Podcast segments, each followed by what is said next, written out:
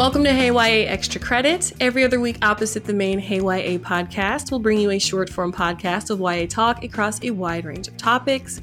I'm Erica Ezeifedi. Whether you're a Shakespeare buff or think he's a little overrated, many of us have at least a little knowledge of his works. So today I'm going to talk about a few books that I normally do, but I want to see if you can guess which Shakespeare play each one was inspired by.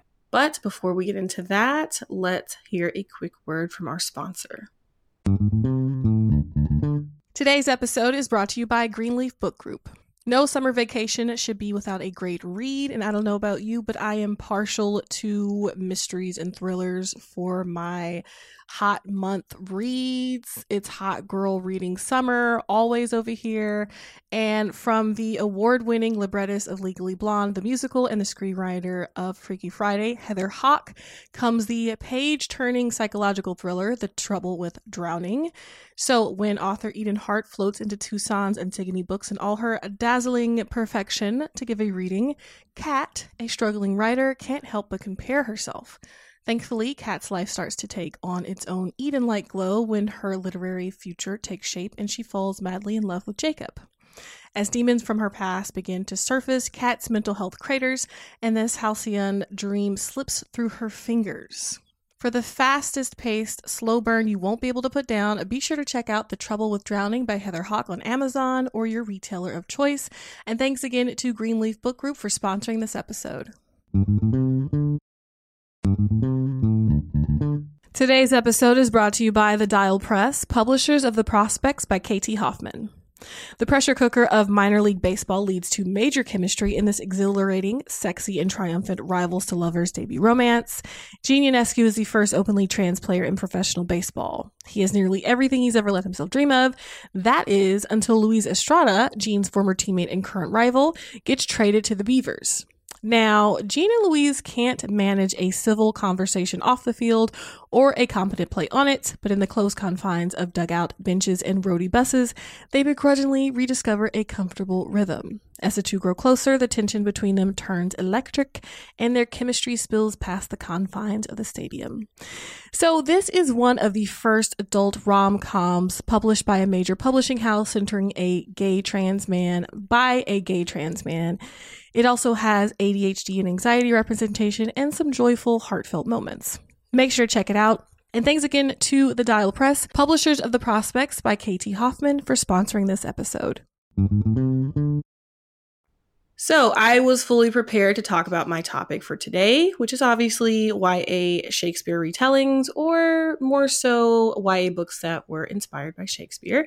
But I thought it would be cool to switch it up just a tad and reveal which play they were inspired by, like towards the end, and have you guess. I'm going to try to keep it as spoiler free as possible, but one of the books kind of has some spoilers, because although it's the first in a new series, or a new duology, I should say, it's also a spin off of a duology it's called Foul Lady Fortune by Chloe Gong, and I'm kicking myself. I am mad at myself, honey. Let me tell you.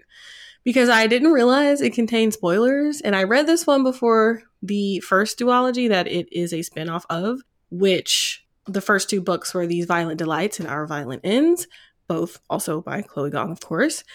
I was planning to read both of those things, but now I don't know. It's a major spoiler. I'm like, I don't know if I can get past that. Maybe so. But interestingly enough, or fittingly, I should say, both of those books are also Shakespeare retellings or Shakespeare inspired. Anyway, because of these spoilers, I will talk about this book last so you can stop listening if you like. Um, and now that that has been clarified, the first book I have for you is An Arrow to the Moon by Emily X.R. So, heads up that this one mixes some Chinese mythology in as well. It's about Hunter Yi, who is an absolute beast when it comes to archery, but everything else in his life is a hot mess, which, Hunter, I feel you. Like, I feel like I excel in certain things and everything else just falls by the wayside. Honey, I get it.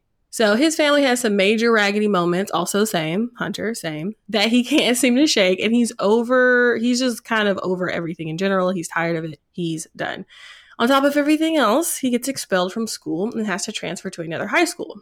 This ends up kind of being a blessing, though, in a way, because he gets to meet Luna Chang. They find out they have a lot in common. For instance, both of them have immigrant Taiwanese parents who put major pressure on them And once they fall in love, they find out their families have even more in common. They find out that their families hate each other. what a thing to have in common. And they have secrets. Boy, do they have secrets. Hunter's parents are overly cautious in how they live, but he doesn't know why. And then Luna has to deal with this major betrayal and secret that she finds out about her mother. T girl. As the story progresses, the two of them try their best to navigate their families, the magic of the world they're in, and what they want for themselves. As always, Pan's writing is lyrical, and if you haven't already guessed it, this was inspired by Romeo and Juliet, as well as the legend of Chang'e and Hou-Yi. So again, that is An Arrow to the Moon by Emily X.R. Pan. Next up, I have Bright Ruined Things by Samantha Cohoe.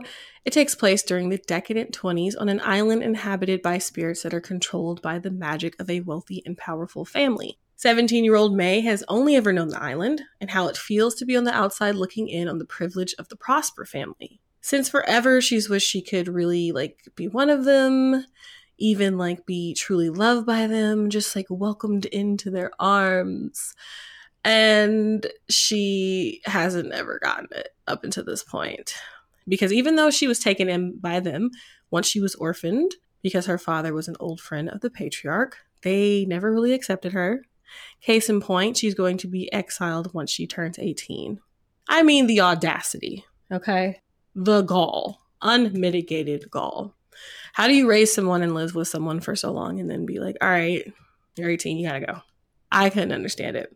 But before this happens, there's going to be this luxurious and lavish, once a year high society party where the Prosper's bougie friends who live off island return to the island for a long night of revelry. The grand party is actually meant to celebrate how Lord Prosper harnessed the magic source known as ether, which changed the world. But when the spirits start dying, and May starts to learn that not everything is is as nice as it appears to be, which is usually the case. I mean, capitalism, hello.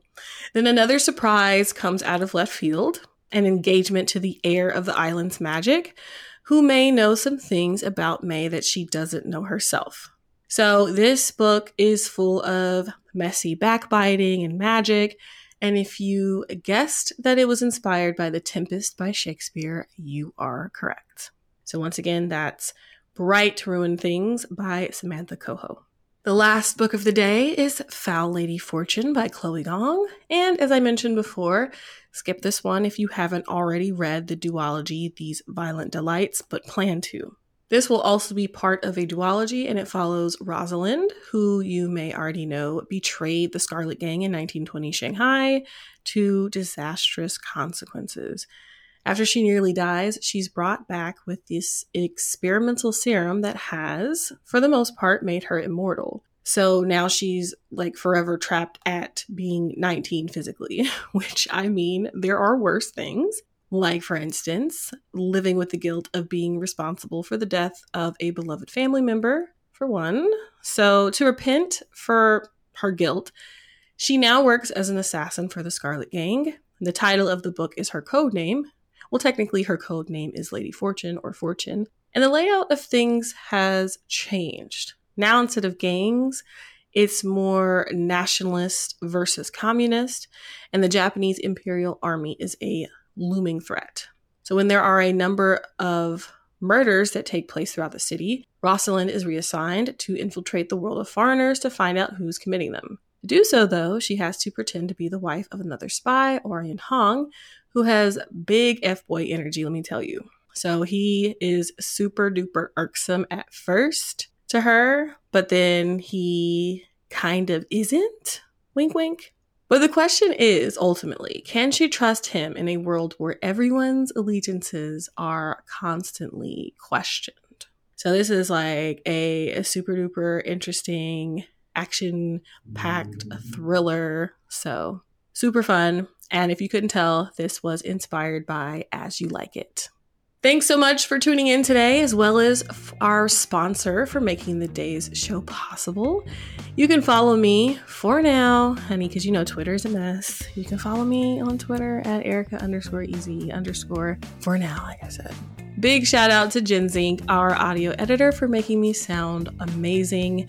We'll see you next week on the main podcast, where I will be joined by Tirzah Price. Until next week, happy reading.